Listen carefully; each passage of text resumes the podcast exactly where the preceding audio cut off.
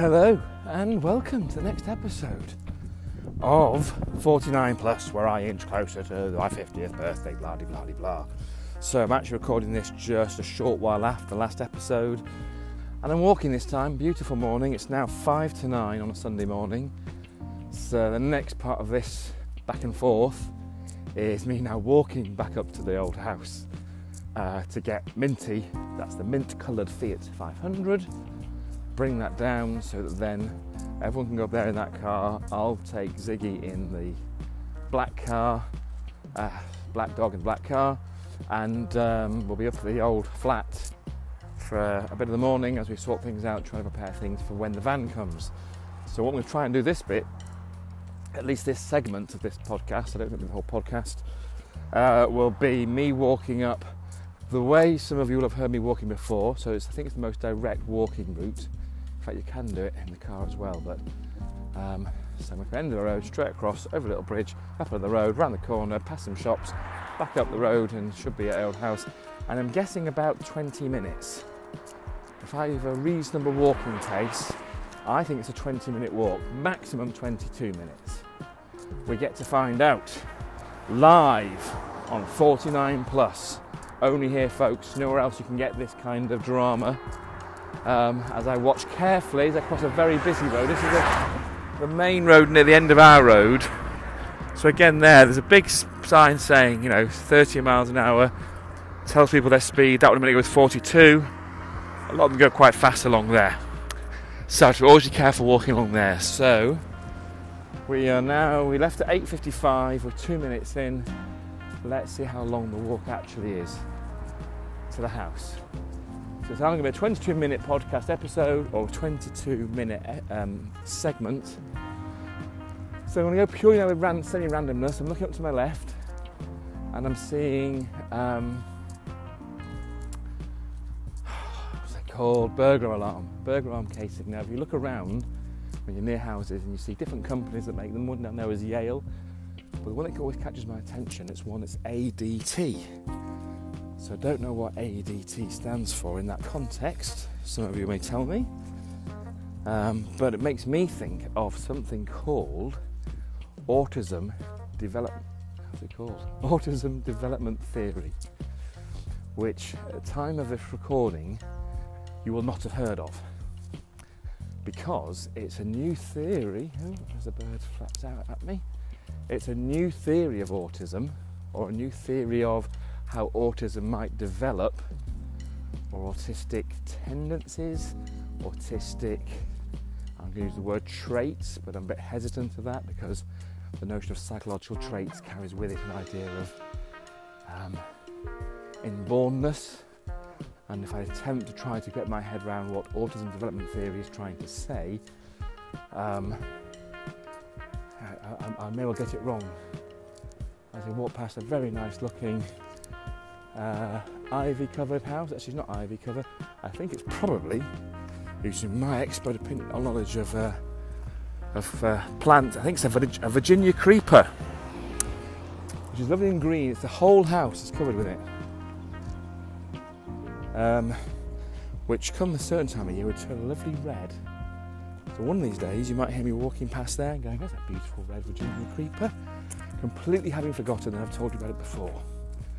Um, so, autism development theory, the reason why I wouldn't have heard about it, because as it stands, I don't think there's anything even published on it. I know there's been something presented on it at one or two small conferences. And the reason I would know about it is because the person who is developing this theory, which, if there's anything to it, as I've said to her a few times, if there really is something to this, then it could be quite an impactful um, contribution to our understanding of autism and how we might then uh, work with people who are autistic. And of course, autism can cover a whole range of things. So, depending on how familiar you are with the whole understanding of autism, there's something called the autistic, I'm not quite sure, is it autistic spectrum disorder? Sorry, autistic, yeah, ASD. The autistic spectrum disorder. So often when people are diagnosed with autism, they'll often say they're on the spectrum, which can range from mild uh, symptoms, as it were, mild aspects, to more severe or major aspects. So, historically, some people who might now be described as being on the autistic spectrum uh, may have historically been diagnosed with Asperger's syndrome or Asperger's. Asperger's or Asperger's. Um, I'd go with more Asperger's personally. I think the guy's Leo Asperger, who back in the day, when I'd identified these elements which, again, felt as though they were had indications of autism, and again, this is where I'm, I'm less familiar with the detail.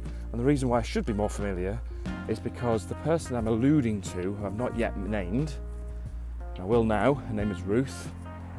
Give her a full name check. Ruth Howard, who is a PhD student at Buckinghamshire New University, which I have alluded to or described at various times because it's where I am currently employed as a senior lecturer in psychology and I am on Ruth's supervision team for her PhD. I'm actually the third of three supervisors. You hear that? That was an Ocado, uh, Ocado supermarket driver setting his van, shouting loud on his phone as a man silently jogs past. Um, oh, and go past on my right there, not one Lexus, but two two Lexi, plural. Um, little references here for people who bother to listen. I wish to pick them up. Uh, at the very least, Rachel will get that one. Dan will get it if he ever listens to this. Others may be in due course. Um, so, Ruth Howard, PhD student, and the third of her three supervisors. So, her first is Dr. Piers Worth, who I hope will be familiar to some of you by the time you're listening to this. Uh, he is a psychologist. He's my friend and colleague at said Buckinghamshire New University, and at the time of recording, he is the co course leader on the MSc Applied Positive Psychology, the MAP. This is the course that I'm most involved with at Bucks New University. And in fact, of course, I've been heavily involved with, with Piers over a number of years, and that course is something which was devised and developed by Piers. Uh, it was his baby, as it were. It was something he'd always wanted to put together. So, alongside him, I was with him during the latter, end, latter stages of validation, and since then we've worked it together and developed it and grown it in different ways. Um, and there are other people now heavily involved, which I'll say more about another time because that's a bit of an aside. So as Piers the first supervisor, the second supervisor says I'm walking past a church, um, St Matthew's. So you can hear, maybe you probably can't hear. There's hymns being sung inside. There's people arriving. So obviously nine o'clock it would be then. Two black cats sat on that car over there. Um, so people arriving for their Catholic mass it's a Catholic church. Um, then the second supervisor of Ruth is Colin Martin. Again, if you decided to search for Professor Colin Martin or Colin Martin's psychology, I'm guessing. So, Colin is really um, the person who is, I'm going to use the word expert on autism. In fact, I think that's uh, used very appropriately. He is the person on the team because of his expertise in autism. Piers and I are involved because of the link with positive psychology. So, the original aim of the project was to um, explore ways in which ideas within positive psychology could be used to help people with autism and also help the families of people with autism. Even then, I hesitate over saying so with autism. I think the more preferred way of saying is who are autistic because with autism sounds like you have you have something a condition. Could you know? I think there's lots of uncertainty over what actually autism is. There's a whole range of different kinds of things that come within a certain banner. Um, and so my attempt to so Ruth Howard is the PhD student. She's developed the theory. There is a as I t- at the time of speaking, there is a paper in draft form that she's looking to publish Uh, so maybe over the course this next year we may hear more about how that develops, when that theory gets out into the world, published in some kind of peer review format, which is the usual preferred space for publishing uh, and disseminating one's academic work. Um, so the whole PhD is looking ways in which positive psychology could be developed appropriately and applied for families for people with autism. This is what Ruth has done. She's created a program she's called Flourishing Futures. So it's a positive psychology stroke strengths based type approach, which apparently is very, very rare when we're looking at autism.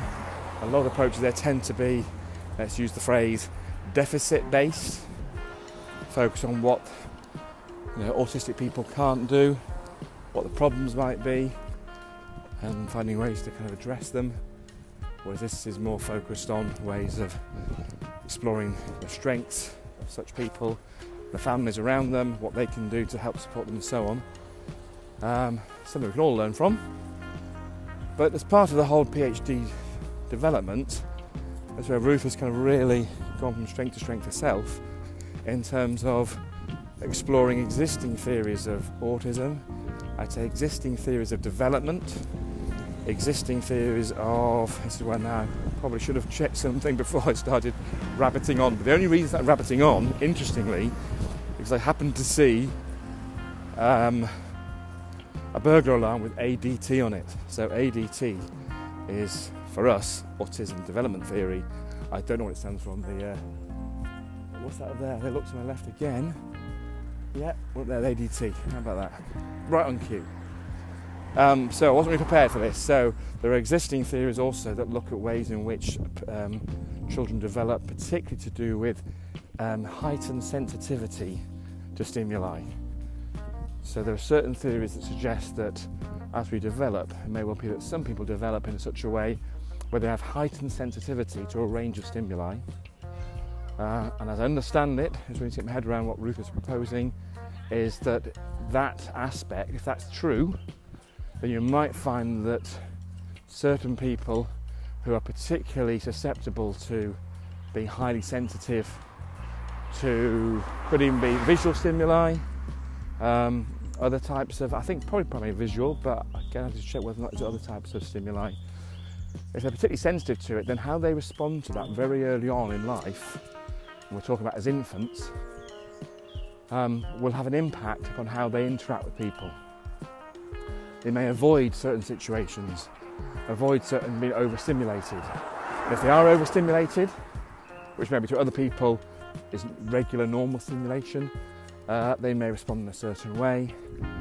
And I understand the whole autism development theory, as Ruth is currently proposing, that can have lots of knock on effects from um, infancy, early childhood, interactions with parents and peers and so on, which then may lead to the development of or the symptomatic presentation of, forgive me, get the wrong words here, autistic characteristics.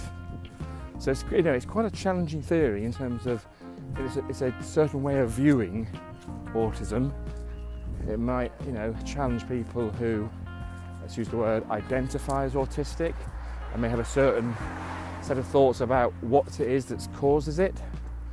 Um, as I say, this is where Colin and Ruth better place to say, here's what the theory existing says, here's what the theories are saying, here's how this theory may add, add to it and develop on it. So, ADT, Autism Development Theory. So if you Google it now, I don't think you'd find anything. If you're lucky, you might find a presentation uh, that Ruth has been giving recently if she hasn't already, she may be putting something on ResearchGate. So, ResearchGate, for any academics amongst you, well, I, I often joke ResearchGate is social network for losers. And by losers, I mean academics. So you can go on there, register. I think you might need to be an academic, maybe at a university, or have a university email address, something wanky like that. Um, I think there are other ways you can access it because there'll be plenty of people who'll be keen and interested to read this research without being based at university. Um, but if you are a PhD student or a student of some other thought or academic, You can go on these things, put your own research up there, follow other people's, um, and it's a way of disseminating these ideas. You know, often pre-publication. Once you have publications, you can share them. Up. Well, share versions of them on there as well.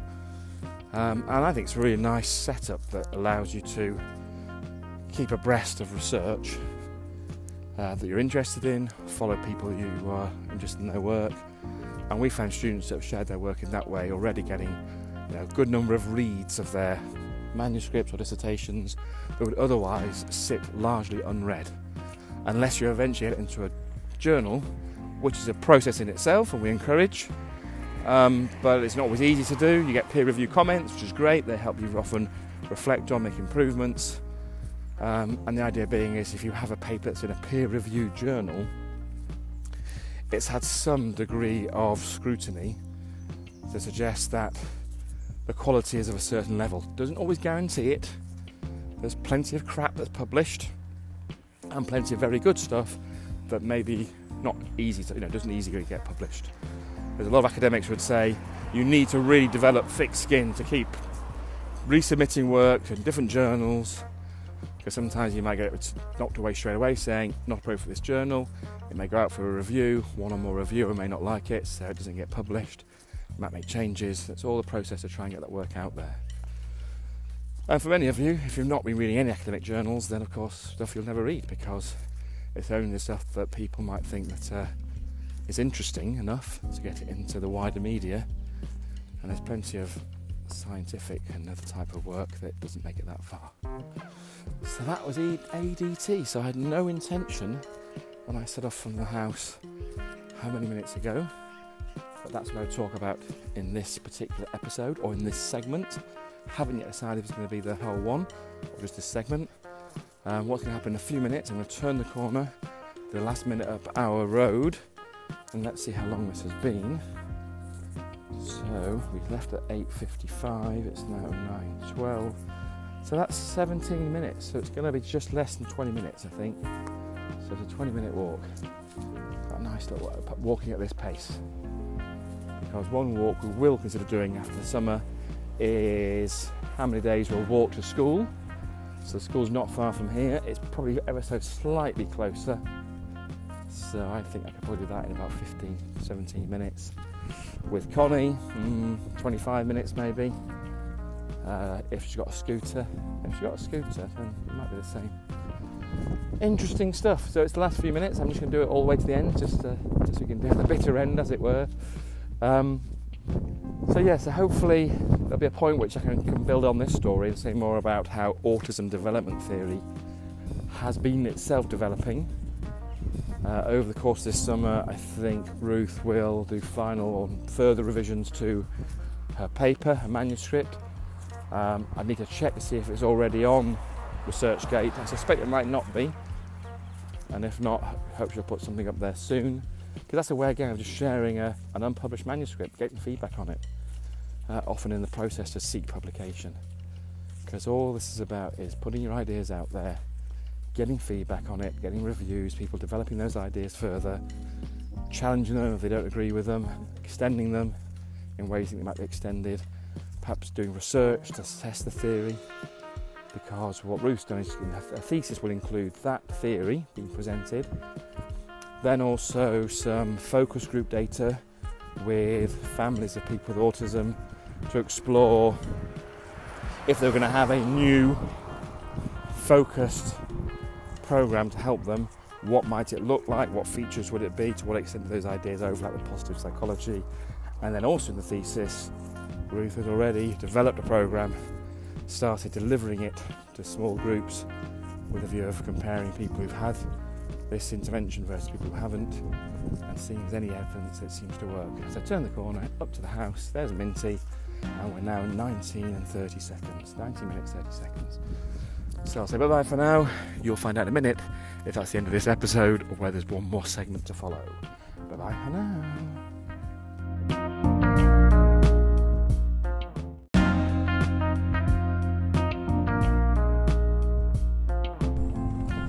Hello, so it's just another final bit to this segment.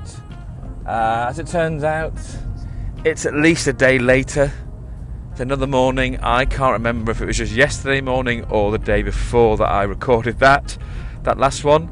Uh, I've got a feeling it's probably, well, it's now Tuesday. I don't know if that one's on the Sunday, that one, or Monday. Again, early onset Alzheimer's.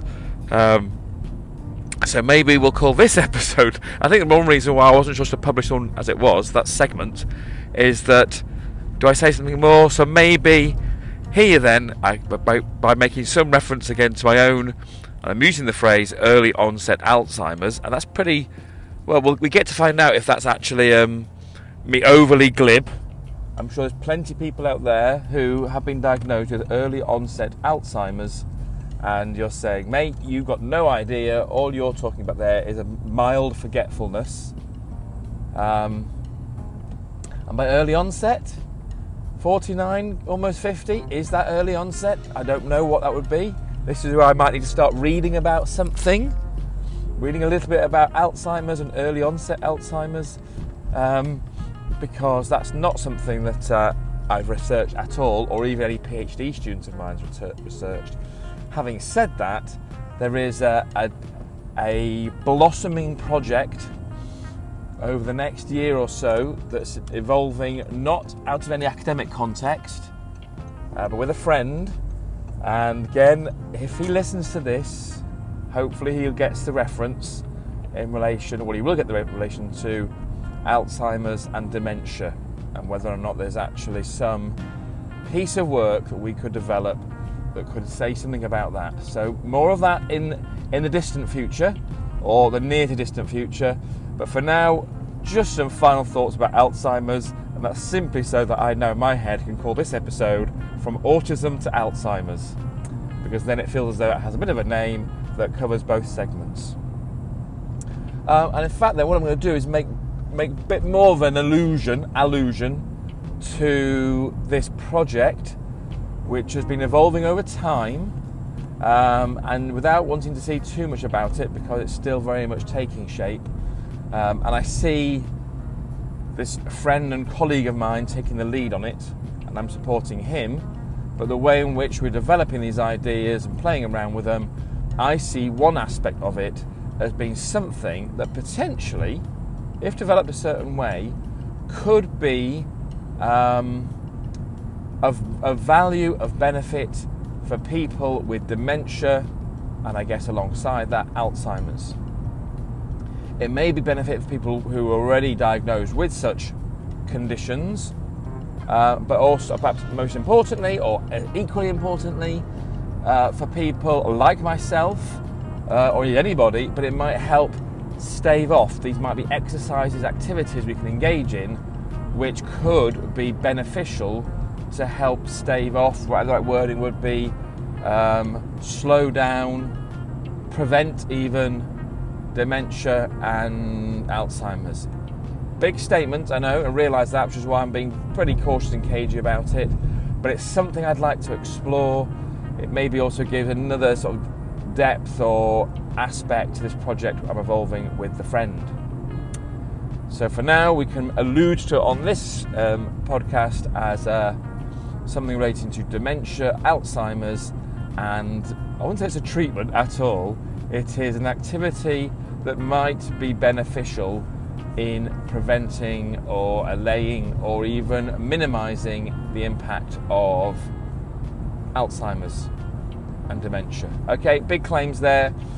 You will get to find out if anything comes of that, and indeed, if it happens in the next year, you may hear about it on this podcast. And on that bombshell, I'll say thank you, goodbye, um, and see you on the next episode. Bye bye for now.